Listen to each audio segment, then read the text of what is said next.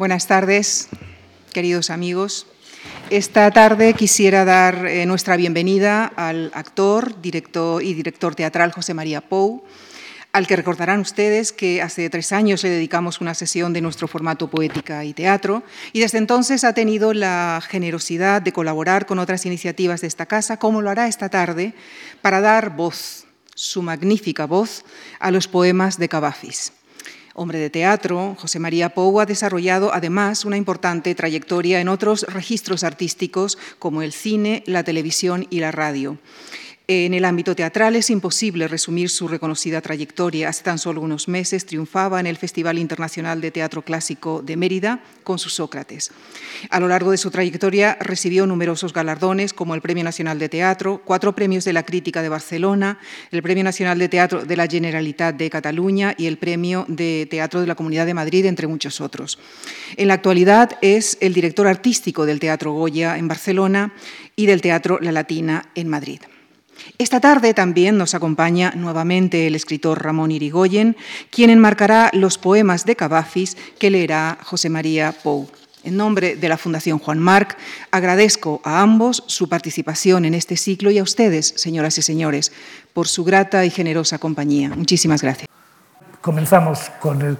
Tiene, Cavafis escribió dos, dos poemas que han destacado en fama por encima de todos, que es el poema Ítaca, y el, poema Esperando a los bárbaros, y vamos a comenzar con el poema Ítaca, en el cual Cavafis o sea, nos dio una lección de cómo se escribe un poema por una razón. Él comenzó escribiendo un texto, luego un poema inspirado en el infierno, primero de, la Divina Comedia de Dante y un poema del poeta inglés Tennyson, y contaba ahí el segundo viaje de, de, Ulises. Ulises llega a casa, está unos días en casa y se empieza a aburrir en el hogar. Tiene esa, y entonces quiere hacer otro viaje ya porque, porque se ha cansado de, de, estar en casa.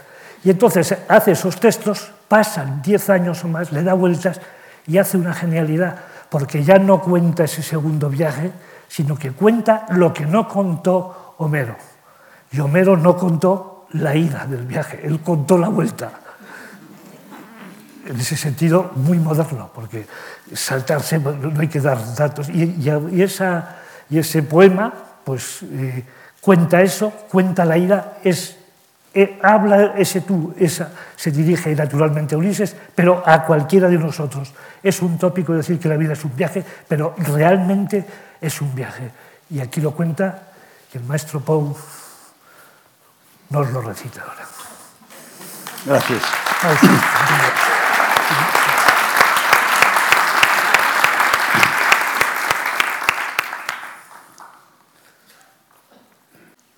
Ítaca.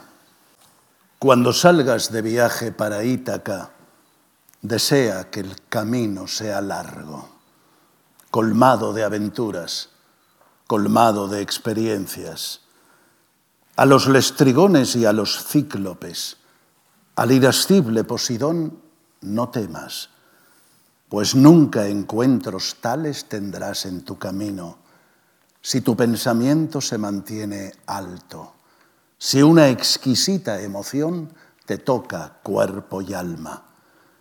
A los lestrigones y a los cíclopes, al fiero Posidón no encontrarás, a no ser que los lleves ya en tu alma, a no ser que tu alma los ponga en pie ante ti.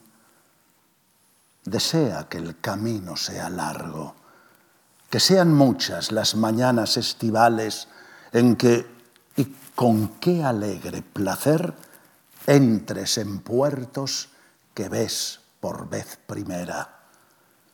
Detente en los mercados fenicios para adquirir sus bellas mercancías, madreperlas y nácares, ébanos y ámbares y voluptuosos perfumes de todas las clases, todos los voluptuosos perfumes que te sean posibles.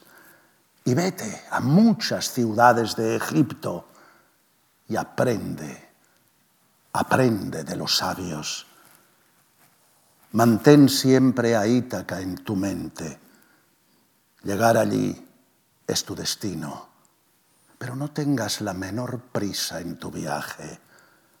Es mejor que dure muchos años y que viejo al fin arribes a la isla rico por todas las ganancias de tu viaje, sin esperar que Ítaca te va a ofrecer riquezas. Ítaca te ha dado un viaje hermoso.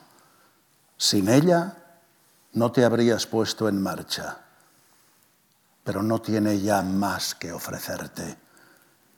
Aunque la encuentres pobre, Ítaca de ti no se ha burlado. Convertido en tan sabio y con tanta experiencia, ya habrás comprendido el significado de las Ítacas. El origen de la poesía lo cuenta Cavafis en el poema Su principio. Habla, como vamos a ver, de un amor, de una experiencia sexual, homosexual, como todas las que cuenta en su poesía. Supone eso una valentía enorme en una época en que, por ejemplo, Proust, que es algo más joven, a los Albertos los llamaba albertinas. Y se comprende bien que los llamara albertinas por el pánico que podía tener al rechazo social. Cavafis se atreve y habla de muchachos constantemente. Y, aquí hay un verso que a mí, pero cuánto ha ganado la vida del artista, que lo primero para ser artista y para ser persona desarrollada hace falta experiencia y, y, la parte que yo la tomo también involuntariamente cómica en el poema es que dice, pero cuánto ha ganado la vida del artista cuando ha consumado ese amor, ese, esa relación. Y, y, yo lo aplico a cualquier relación de pareja, cuando hay infidelidades, por ejemplo, ¿eh? no las parejas abiertas, que, que ahí ya no... Y, y la gente cínicamente puede decir, pero ¿cuánto ha ganado la vida del artista? Pero no hay que olvidar que el paso del tiempo, sobre todo si viene un bajoncito, esa, ese momento se puede convertir en un momento muy triste. Y espero que esto me lo, me lo apoyen todo lo, el pensamiento conservador de España. Su principio, la consumación de su placer ilícito se ha cumplido. Se han levantado del colchón y se visten deprisa, sin hablarse. A ocultas salen separados de la casa y mientras caminan algo inquietos por la calle, da la impresión de que sospecha que algo les traiciona la clase de lecho en que cayeron hace poco. Pero cuánto ha ganado la vida del artista. Mañana, pasado mañana o al cabo de los años, serán escritos los versos vigorosos que aquí tuvieron su principio. La ciudad, la ciudad de la que habla Cavafis aquí es una ciudad imaginaria, simbólica, es un poema de una musicalidad extrema, con muchas rimas en el original. Yo, contra la costumbre en mis traducciones, he traducido también con rimas, cosa que es un crimen, probablemente, pero de vez en cuando hay que ser criminal. ¿Quién no ha matado una mosca al final del otoño o al comienzo del invierno? Esa mosca que se reencarna durante siglos y que siempre aparece en casa, que nunca se sabe por qué. Pues ese, ese momento, eh, digamos que lo he hecho yo quizá con las rimas. La ciudad. Dijiste, iré a otra tierra, iré a algún otro mar. Mejor que esta habrá alguna otra ciudad. Una condena escrita es cada intento mío y está mi corazón como un muerto en su nicho. ¿Hasta cuándo mi alma va a continuar tan lánguida? Donde vuelvo la vista, mire a donde mire, de mi vida las ruinas negras las veo aquí, en donde tantos años pasé, arruiné y perdí no hallarás nuevas tierras, no hallarás nuevos mares. La ciudad te seguirá y por las mismas calles vagarás y en los mismos barrios envejecerás y canas te saldrán en estas mismas casas. Siempre arribarás a esta ciudad. A otra parte ir, no lo esperes. Ya no hay barco ni ruta para ti. Al arruinar tu vida aquí, en este rincón mínimo, para toda la tierra, tú ya la has destruido. La satrapía. La satrapía es pues, una delegación del gobierno estrictamente en Persia, primero, ¿eh? lo que aquí se ha llamado también un, un sátrapa era pues, un gobernador civil de la época del franquismo y, y un delegado del gobierno actualmente. Entonces, los, luego el, la palabra, como obviamente esta gente, eran gente que tenían que cuidar por sí mismo y por la, y, y por la familia, y entonces se corrompían todos muchísimo. Y por eso la satrapía a la vez eran tiranos, porque claro, sin tiranía tampoco puede haber corrupción. Y entonces eran, por eso el castellano ha pasado la satrapía con este sentido peyorativo. Aquí, en el poema, se piensa que está dedicado, que, el personaje del que habla es Temístocles, que fue expulsado, eh, condenado al ostracismo en, en Atenas y, emigró a Persia, y el rey Artajerjes lo acogió, pero también es cualquier trabajador, y podemos ser todos, que tenemos la batalla entre trabajo y arte. Yo quiero ser artista, pero si no tengo rentas, tendré que trabajar. Y ese es el problema de, de, de, todos, todos, los ciudadanos. En este poema, contradicción, arte y trabajo. La satrapía. Qué desgracia que mientras estás hecho para empresas magníficas y bellas, siempre te niegue tu destino injusto, coraje y éxito. Que te pongan trabas esos hábitos viles, la mezquindad y las indiferencias. Y qué terrible el día en que te entregas, el día en que te abandonaste y cedes y partes peregrino rumbo a Susa y te presentas al rey Artajerjes que benigno, acogiéndote en su corte, te ofrece satrapías y cosas semejantes, y en tu desesperanza aceptas esas cosas que en modo alguno quieres. Otras busca tu alma, por otras ella llora. Los elogios del pueblo y los sofistas, los bravo, inapreciables por difíciles, el ágora, el teatro, la corona. ¿Cómo puede Artajerjes darte eso? ¿Cómo encontrarlo en una satrapía? Y sin eso, ¿qué vida vas a hacer? Vienen ahora tres poemas dedicados al tema de la religión, tema que nos afecta a todos ya porque seamos creyentes, agnósticos o ateos. Y, en el caso de, de Cavafis, el tema es vital. Hay muchos poemas en los que habla de, de, del tema de, la religión, de los conflictos, sobre todo, entre paganismo y cristianismo, y a última hora, pues los, conflictos que hoy mismo estamos teniendo en tantos países y persecución terrorífica de cristianos, ahora mismo por islamistas. El, el, primer poema, a la mañana me decía José María Pou, y me ha encantado, dice, es que este poema parece un mensaje franquista. Estoy de acuerdo totalmente. Y, sin embargo, yo con ese poema eh, de, en la iglesia sintonizo plenamente por una razón, porque incluso desde el ateísmo, salvo que sea tan extremo, que en cuanto uno ve una iglesia lo único que quiera es que se, que, que se derrumbe, ¿eh? Pues simplemente por el arte, por el arte, por ese patrimonio histórico tan impresionante que tenemos ¿no? de, de, de 20 siglos de cristianismo, pues naturalmente es de máximo interés, incluso y sobre todo también de interés turístico, porque económicamente es un patrimonio que nos trae, o sea, decir, muchísimos turistas al, al país. Vamos a la, a la, iglesia y vamos a ver si, si es un tema que, que a Franco le habría encantado y que le estará encantando. Vamos a ver. en la iglesia.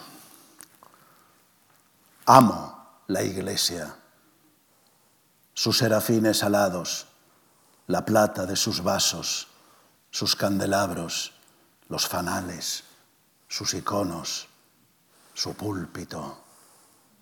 Cuando entro allí, en la iglesia de los griegos, con las fragancias de su incienso, con las voces y acordes litúrgicos, la majestuosa presencia de los sacerdotes y el ritmo grave de cada movimiento, espléndidos en el boato de sus ornamentos, mi espíritu vuela hacia las grandes honras de nuestra raza, hacia nuestra gloriosa era bizantina.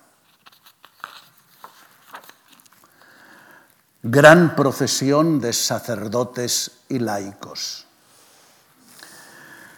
Una procesión de sacerdotes y laicos, representadas todas las profesiones, atraviesa calles, plazas y puertas de la insigne ciudad de Antioquía.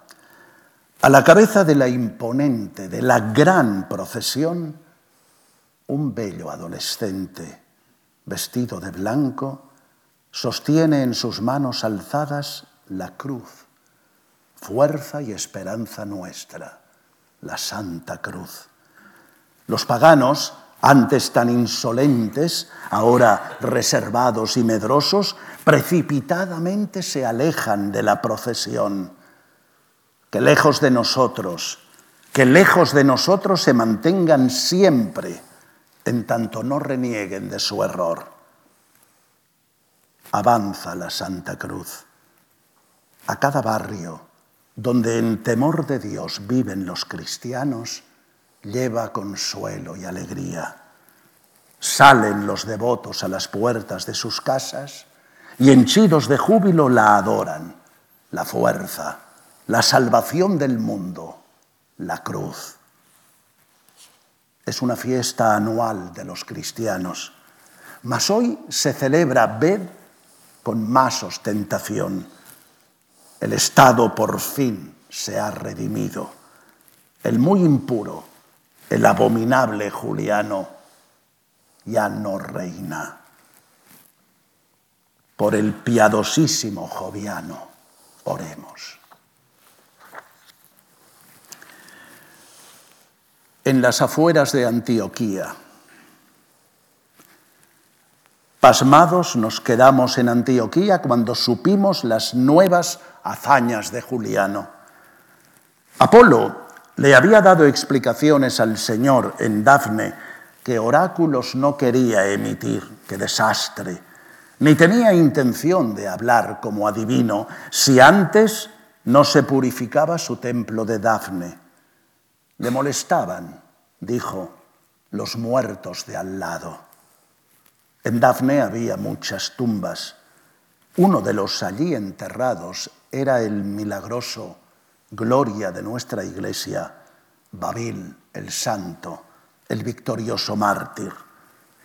A él se refería, a él temía el falso Dios. Mientras lo sintiera cerca, no osaría emitir sus oráculos, mi palabra. Ante nuestros mártires tiemblan los falsos dioses. El impío Juliano se remangó y con los nervios desatados vociferaba, arriba con él, lleváoslo, quitadme a ese Babil de inmediato. ¿No oís? A Apolo le molesta, arriba con él, quitádmelo enseguida, desenterradlo, llevadlo donde queráis, sacadlo, echadlo fuera. ¿Es esto un juego ahora?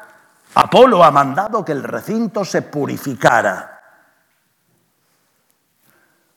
recogimos, llevamos las santas reliquias a otra parte, las recogimos, las llevamos con amor y respeto. Y bien que de verdad prosperó el santuario. Y no tardó nada y estalló un gran incendio, un incendio terrible, y ardieron santuario y Apolo el ídolo, ceniza, para barrerla con las basuras. Reventó Juliano e hizo correr, ¿qué otra cosa iba a hacer?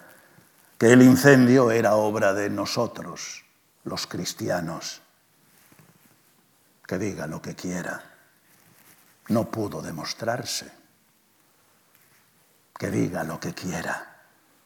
Lo esencial es que reventó. Este poema, en, las afueras de Antioquía, según Yorgos Seferis, uno de los tres, cuatro grandes poetas del siglo XX en Grecia, dice que eh, el, es el último poema que escribe Cavafis en vida, dice que se supera a sí mismo en el último poema y es verdad que yo creo que, entra en ese grupo de seis, ocho poemas grandes que, ha escrito. Sí ayuda, lógicamente, y sí anima también a, a leer la historia, porque Cavafis fue un apasionado de la historia. Él ya dice que no podría escribir narrativa, pero sí que podría escribir historia y tuvo una gran pasión, por eso escribe pues, bastantes poemas de tema histórico, que él lo toma de los parnasianos en Francia, pero que, que va totalmente con su, con su, carácter. Y aquí, en el caso de, de Juliano el Apóstata, es un personaje, el, el, el problema que tenemos con la antigüedad, considerando antigüedad simplemente desde Homero hasta hoy, ¿eh? es decir, 2.800 años, es que tenemos tantos miles o millones de nombres, ¿no? de personajes, simplemente en mitología son literalmente millones, en la mitología griega, pues eh, entrar y asomarse a ese mundo es complicado. Pero en el caso de Juliano el Apóstata, es un hijo de un hermanastro de Constantino, Constantino ¿no? ha instaurado el cristianismo, y por una carambola llega al poder y cuando llega hasta dos años lo, lo que hace es eh, abolir el cristianismo y otra vez restaura los, el, paganismo. Naturalmente, pues los, los, cristianos, a los que por cierto él consideraba casi ateos, ¿eh? y él es también un neoplatónico, pues eh, tienen un gran conflicto con él. Y luego, por eso todos estos poemas, que es como, ves, como ven, son conflictos que tenemos hasta hoy, ya no digamos en la guerra civil española con los templos saqueados, y aquí tenemos un caso. Y ya, eh, en, siguiendo con la política, un poema sobre Esparta, en Esparta, y, y otro poema, eh, otro de los grandes ¿no? que todo el mundo conoce, Esperando a los bárbaros. En Esparta. No sabía el rey Cleómenes, no se atrevía, no sabía una cuestión así, cómo exponérsela a su madre, que exigía a Ptolomeo, como garantía de su acuerdo, que le mandara a ella también a Egipto para mantenerla bajo su custodia. Algo demasiado humillante, improcedente. Y siempre que iba a hablar, él vacilaba y siempre que empezaba a decirlo, se paraba. Pero aquella magnífica mujer le comprendió. Ya había oído algunos rumores al respecto y le animó a explicarse. Y se rió y dijo que desde luego iría y sobre todo se alegraba de poder ser en su vejez útil a Esparta todavía. En cuanto a la humillación, la dejaba indiferente. Seguramente un lágida de anteayer no era capaz de comprender el espíritu de Esparta. De ahí que su exigencia no podía en realidad humillar a una señora insigne como ella, madre de un rey de Esparta esperando a los bárbaros. ¿A qué esperamos congregados en la plaza? Es que hoy llegan los bárbaros. ¿Por qué hay tan poca actividad en el Senado? ¿Por qué los senadores sentados no legislan? porque hoy llegan los bárbaros. ¿Qué leyes dictarían ya los senadores? Cuando lleguen, las dictarán los bárbaros. ¿Por qué el emperador se ha levantado tan temprano y en la puerta principal de la ciudad está sentado tan solemne en su trono y coronado? Porque hoy llegan los bárbaros y nuestro emperador está esperando para recibir a su jefe. Incluso ha preparado un pergamino para él y en él le ha conferido nombramientos y títulos sin cuento. ¿Por qué nuestros dos cónsules y los pretores han salido hoy con sus togas recamadas de púrpura? ¿Por qué esos brazaletes de tantas amatistas y anillos de esmeraldas destellantes? ¿Por qué empuñan bastones tan preciosos, labrados maravillosamente en oro y plata? Porque hoy llegan los bárbaros y esas cosas deslumbran a los bárbaros. ¿Por qué los dignos oradores no vienen, como siempre, a lanzar sus discursos, a soltar peroratas? Porque hoy llegan los bárbaros y elocuencia y arengas les aburren. ¿Por qué surge de pronto esa inquietud y confusión? Qué gravedad la de esos rostros. ¿Por qué rápidamente calles y plazas se vacían y todos vuelven a casa pensativos? porque ya ha anochecido y no llegan los bárbaros. Y desde las fronteras han venido algunos diciéndonos que no existen más bárbaros. Y ahora, ya sin bárbaros, ¿qué será de nosotros? Esos hombres eran una cierta solución.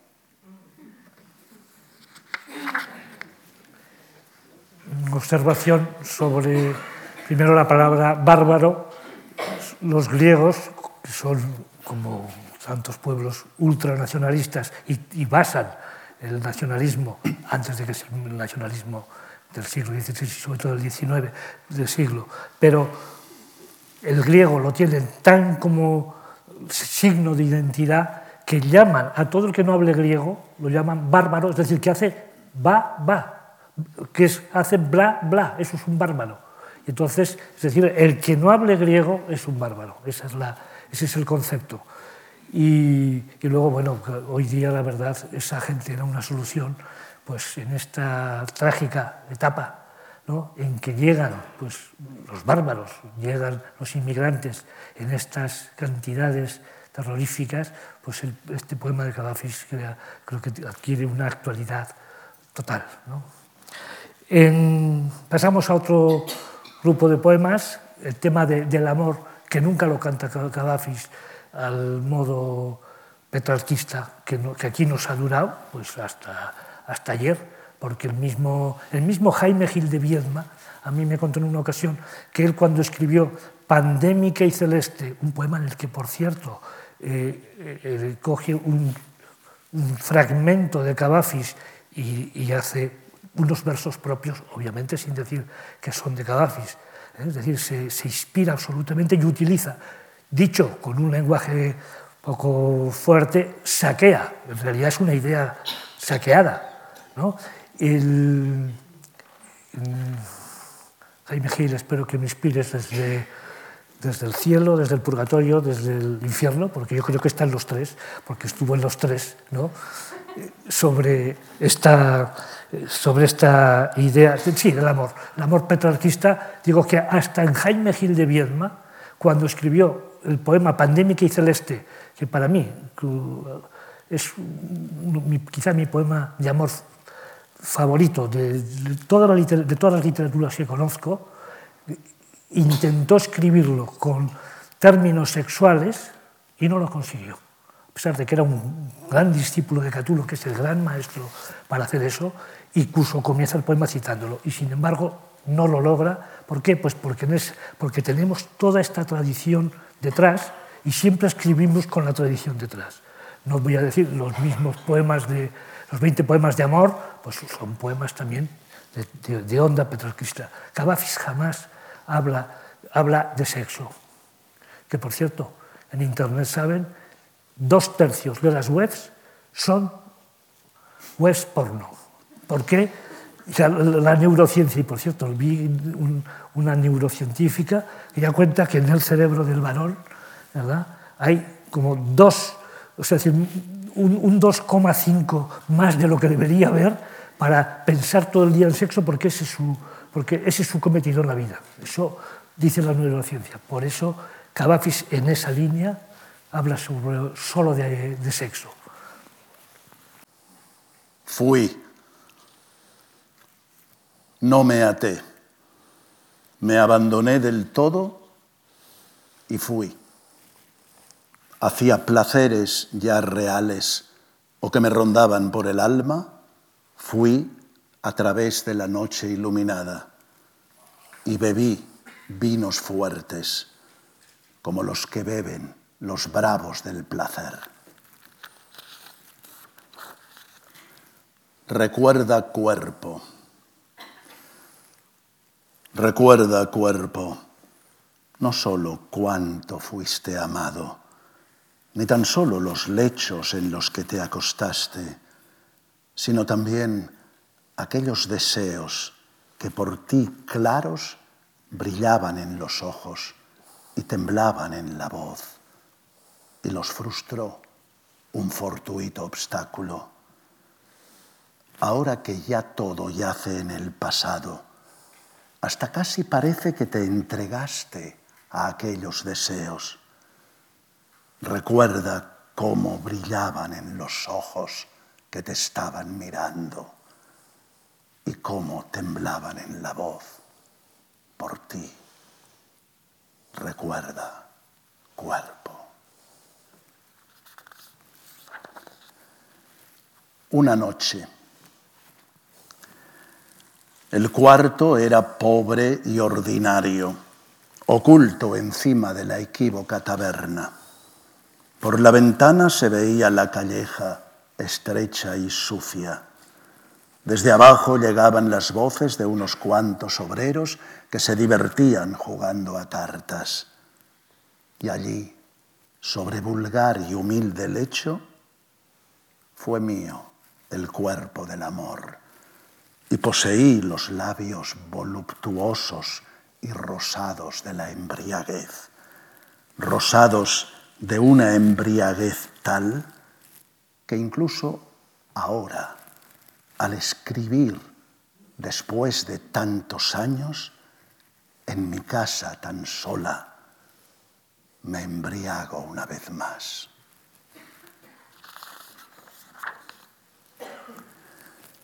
Lejos. Quisiera expresar este recuerdo pero ya se ha extinguido, como si no quedara nada, puesto que lejos, en mi primera adolescencia, reposa. Una piel como hecha de jazmines, noche de agosto. ¿Era agosto? Noche. Apenas recuerdo ya los ojos. Eran, creo, azules. Ah, sí, azules, de un azul zafiro.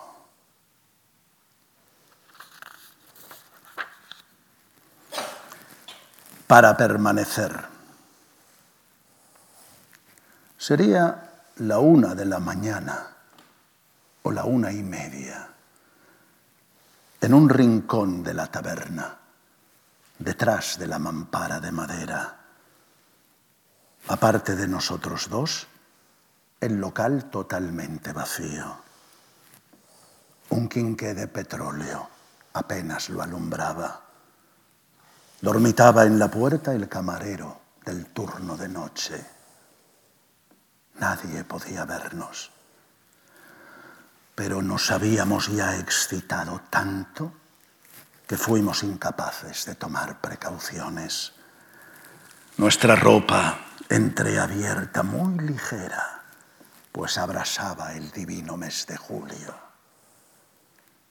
Gozo de la carne a través de la ropa medio desabrochada, rápida desnudez de la carne, cuya visión atravesó 26 años y viene ahora para permanecer en estos versos.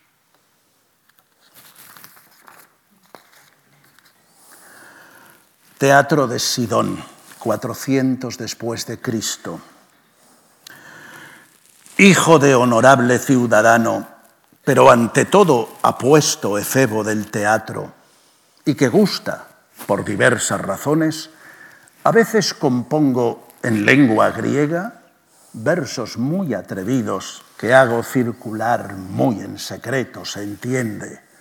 Dioses, que no los vean los que visten de oscuro, esos charlatanes de moral.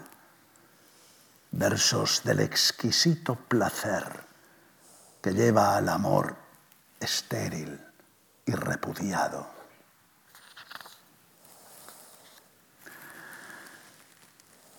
En las tabernas.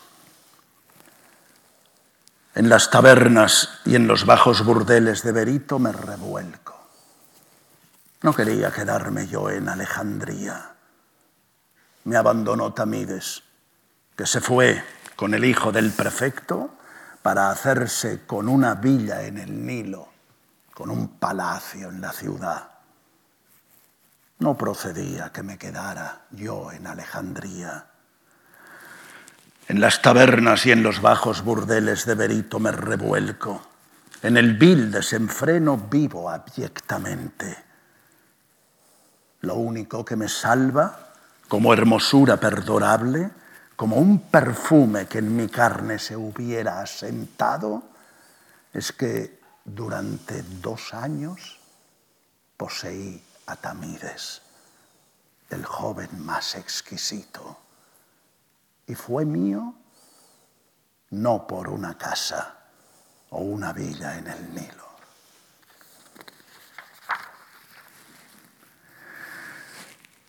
Preguntaba por la calidad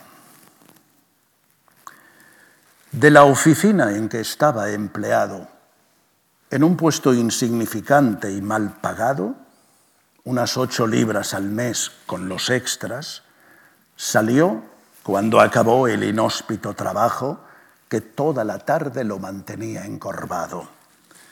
Salió a las siete e iba andando despacio y sin rumbo por la calle, bello e interesante, así, con ese aire de haber llegado a la plenitud de su capacidad sensual. Los 29 el mes pasado los había cumplido Iba sin rumbo por la calle y por los pobres pasadizos que conducían a su domicilio. Al pasar por delante de una tienda pequeña donde vendían artículos de imitación y baratijas para obreros,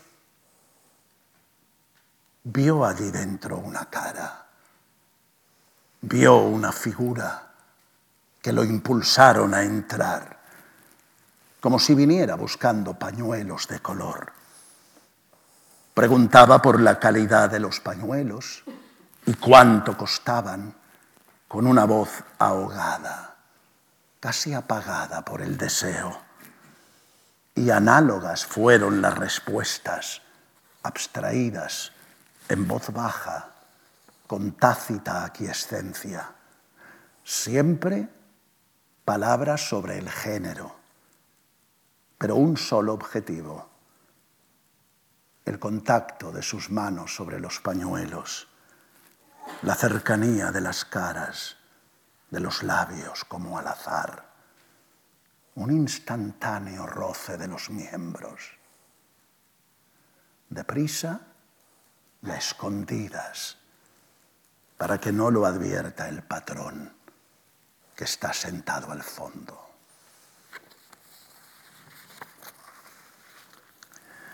Según las recetas de antiguos magos grecosirios. ¿Qué esencia puede hallarse de hierbas mágicas? dijo un hombre sensible. ¿Qué esencia, preparadas según las recetas de antiguos magos grecosirios, que por un día, si su poder no daba para más, o por una hora al menos, me devolviera mis 23 años y que me devolviera a mi amigo en sus 22 años su belleza y su amor. ¿Qué esencia puede hallarse que preparada según las recetas de antiguos magos grecosirios y de acuerdo con esta vuelta atrás, me pueda devolver nuestro cuartito? De estos amores pasamos al, amor supremo, el amor de madre e hijo. No puede haber amor más fuerte porque ha habido un momento ¿no? en que el hijo o la hija pues, ha sido uno con la madre y por tanto, salvo algún caso que aislado, son pasiones infinitas que yo creo que los hombres, aunque hayamos sido mujeres un mes en nuestra vida, el primer mes de vida, no podemos ni sospechar.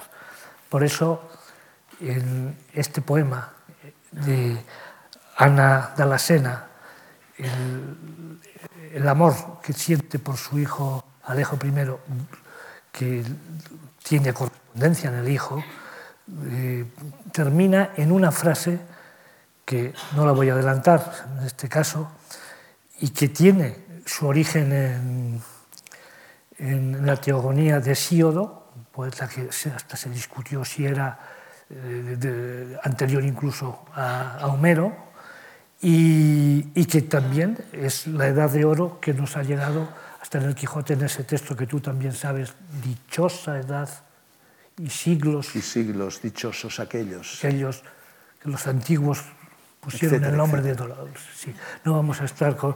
Podríamos, él podría recitar el Quijote porque lo ha, lo ha recitado íntegro para Radio Nacional.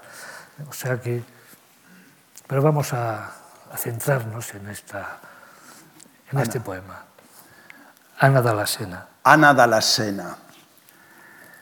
En el edicto áureo que promulgó Alejo Comneno para honrar públicamente a su madre, la muy prudente señora Ana Dalasena, excelsa por sus obras y costumbres, hay diversos elogios. Ofrezcamos aquí uno de ellos una frase hermosa y gentil. Tuyo y mío, esas frías palabras nunca nos las dijimos. A mí me emociona tanto este amor de madre e hijo casi me impide seguir, pero voy a reponerme, voy a, voy a hacer un esfuerzo porque el público se merece eso y muchísimo más, este fantástico público. Y pasamos al tema del arte, el, del mismo modo que, que le leí en una ocasión a Javier Gomá que todos somos filósofos, algo en lo que estoy totalmente de acuerdo, porque todos nos planteamos los problemas de qué es la vida, qué hacemos aquí, qué final tenemos. Y eso todo el mundo, en mayor nivel o menor, se lo plantea hay también otro terreno en el que todos también eh, coincidimos eh, y es el tema, es el asunto de, del arte. Todos somos artistas por una simple razón, porque todos tenemos terrenos, simplemente cocinar, simplemente organizar una mesa, todos los asuntos del día, poner simplemente orden en el caos diario que tenemos, ya implica arte. El tema del arte, a la vez, pues como también lo ha explicado tantas veces y lo cuenta Vargas Llosa y cualquier persona que lo, que lo haga y tenga algo con conciencia, el arte que nos, nos sirve para olvidarnos de nuestras desgracias, los muertos que tenemos, la familia, los amigos, en fin, incluso la propia muerte que puede ser graciosa, porque el mismo Cernuda dice la muerte y su graciosa red de, cazar mariposas, uno de los versos más malignos que yo conozco en literatura, ¿no? además graciosa red de cazar mariposas a la muerte. Bueno, pues ese, en, el, arte nos salva, nos entretiene y nos hace por un tiempo olvidarnos de nuestras desgracias. Aquí tenemos, el, hay unos cuantos poemas en Cavafis que canta la poesía y canta el arte. Y, y bueno, vamos a, a, leer, va a recitar José María Pou eh, cuatro poemas. He aportado al arte.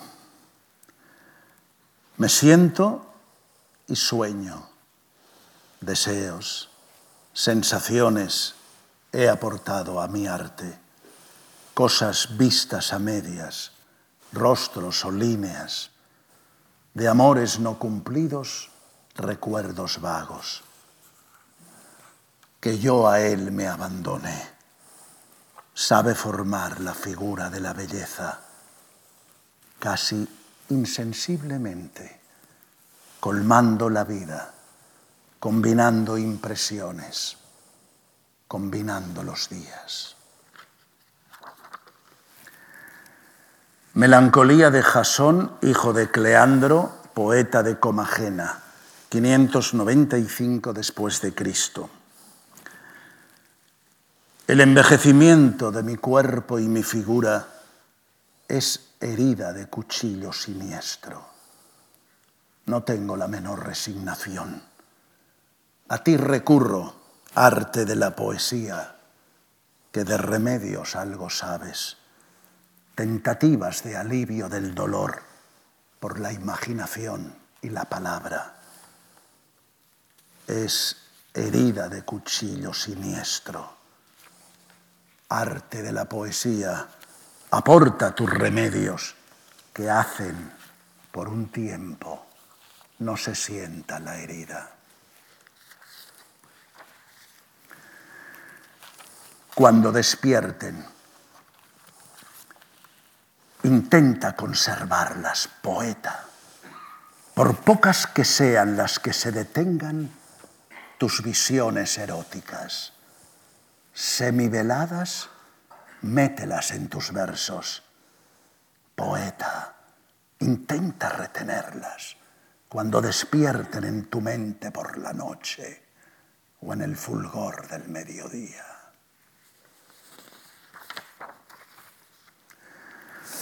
Días de 1901. Esto había en él de singular, que en medio de toda su disolución y su mucha experiencia en el amor, pese a la plena acomodación que ya era un hábito entre su edad y su actitud, había momentos, aunque ciertamente muy raros, en que la impresión daba de una carne casi intacta.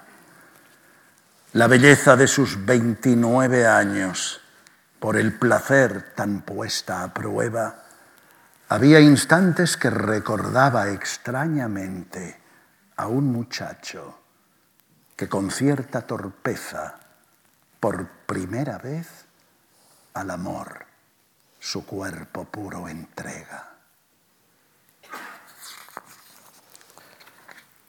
Y llega el momento feliz de la graciosa red de cazar mariposas, el tema de la muerte, y cómo lo resuelve Cavafis en, este, en otro de los grandísimos poemas que escribe, que es El Dios abandona a Antonio. Antonio está en la guerra con Octavio, y cuando ya ha ganado uh, Octavio en la, en la batalla de Accio y se acerca a Alejandría, le pide clemencia, no tiene respuesta y sabe que naturalmente va a morir. Y entonces ahí eh, se oye el cortejo de, Baco, el cortejo de Dioniso, en, la mitología latina Baco, que, con el que se identifica eh, Antonio y ve que le llega ese momento. ¿Cómo se reacciona en ese momento? Pues lo vemos en este fantástico poema. El Dios abandona a Antonio. Cuando de pronto a medianoche se oiga un cortejo invisible que circula con músicas excelsas, con clamores, de tu destino que se entrega, de tus obras que fracasaron, de los proyectos de tu vida que tan mal te salieron, no te lamentes en vano. Como dispuesto desde a tiempo, como un valiente, dile adiós a ella, a la Alejandría que se va. Y sobre todo, no te engañes, no digas que fue un sueño, que fue error de tu oído. Nunca aceptes tus vanas esperanzas. Como dispuesto desde a tiempo, como un valiente, como te va a ti, que de una ciudad tal has sido digno, acércate con entereza a la ventana y oye con emoción, pero no con súplicas y quejas de cobarde, como un último goce, los acordes, los excelsos instrumentos del misterioso cortejo. Y dile adiós a ella, a la Alejandría que tú pierdes. Y como prefinal, esto es un neologismo, no, no lo suelo hacer, pero este me ha salido y no me voy a privar de hacerlo, claro. El, vamos a leer, porque yo soy muy, a mí me gustan mucho los finales felices. Pues en eso el cine americano, que es tan sabio y que son los mejores eh, entreteniéndonos, pues durante, ¿no? durante años, durante décadas, nos han dado muchísimas películas con final feliz. A mí me encanta, me encanta que acaben bien. Ahora, entiendo que eso es en esta etapa. Eh, hubo quizá etapas de mi vida en que teniendo un masoquismo más agudo podría sufrir. Y lo que me molestaba es que me hicieran reír o que aquello, y entonces quería una desgracia fuerte. ¿no? Eso, sobre todo, es en la primera juventud, en mi caso. Yo era una época en la que cuando veía en un poema la palabra muerte eh, o la palabra cementerio, todas las palabras que tenían que ver con la muerte, subrayaba el verso porque todos me parecían buenísimos por el, por el tema, ¿no? E incluso si, si veía la puso tibia, pues yo tibia la asociaba con la tibia y las calaveras, lo, lo subrayaba también porque, porque estaba dentro del campo semántico, ¿no? Tengo que decir que también hay una, una buena escritora joven que es muy aficionada a los cementerios según, según me ha contado. Es muy posible que esté presente y entonces, claro, para ella hay que brindarle esta frase, yo creo, la, la de la tibia, ¿no? ahora mismo que, que, que, puede, que puede irle bien. Vamos a acabar, pues, preacabar. ¿eh?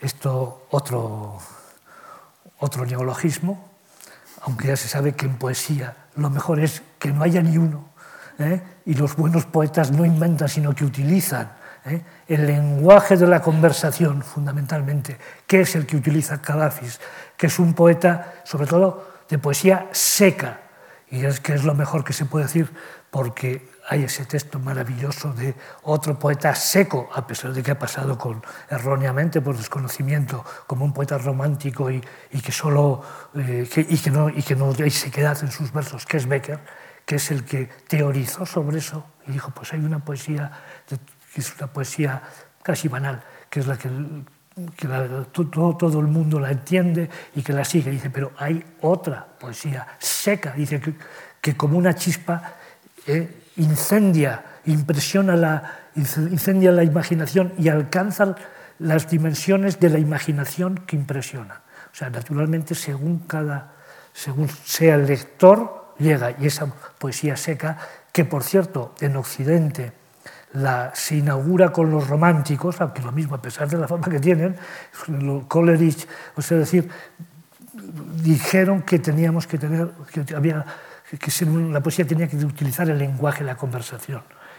Cavafis utiliza ese, lenguaje, es casi prosa y por eso a mí también me, gusta tanto, porque conecto con ese lenguaje. Bueno, pues para acabar y como homenaje al cine americano, eh, al cine americano por, todos los finales felices eh, que nos ha proporcionado, pues vamos a leer, voy a leer yo el poema Idoni, placer, primero en griego y luego José María Paul le, le da la traducción. Idoní, hará que miro tisoísmo, imnimi tonorón, που ibra και που κράτηξα την ειδονή ως την, ως emena ήθελα. Χαρά tincace μύρο της ζωής.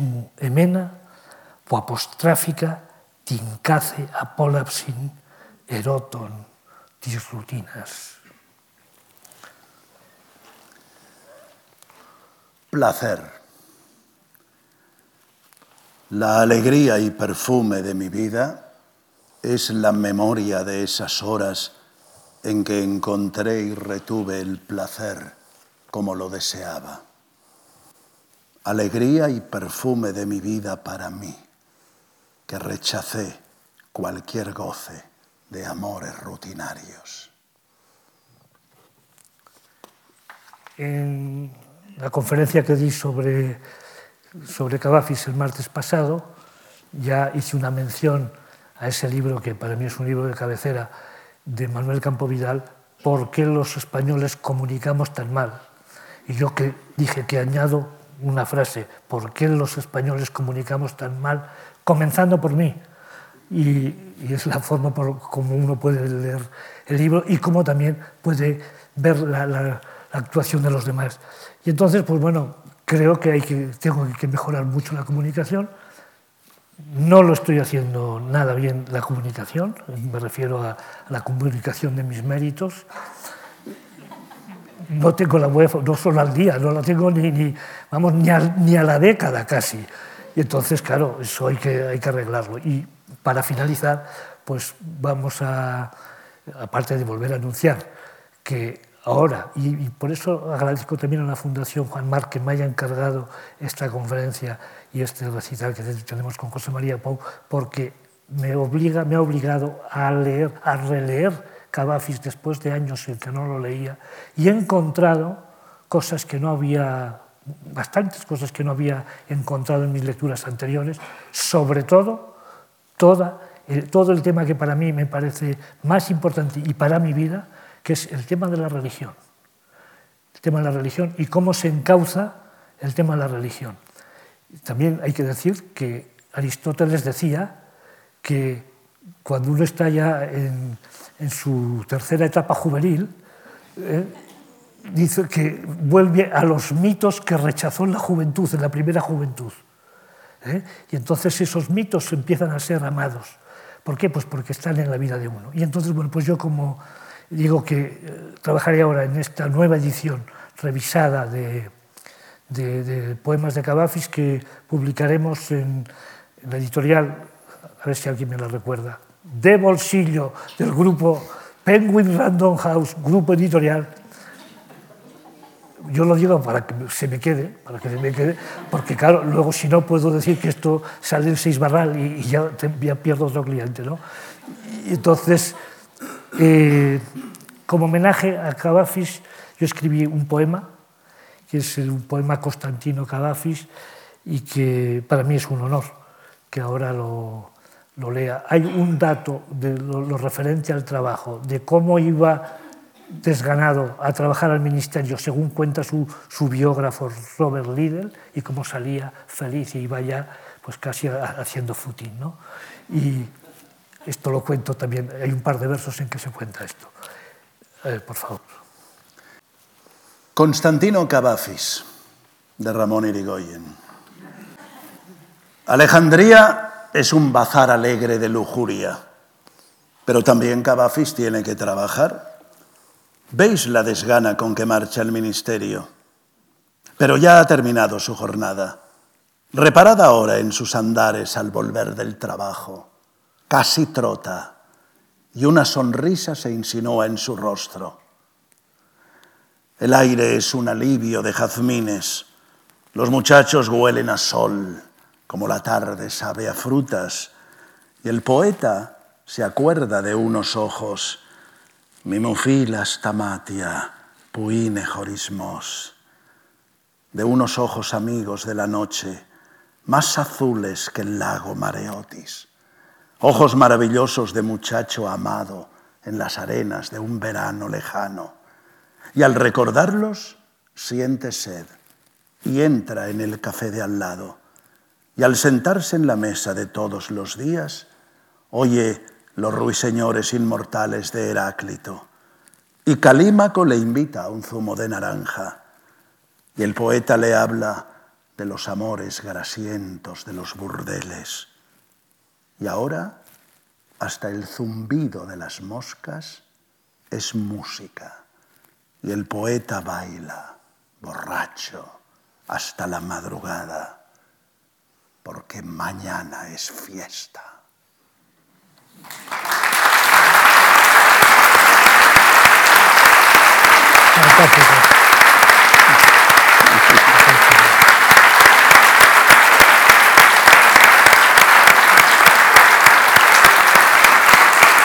Vamos a saludar.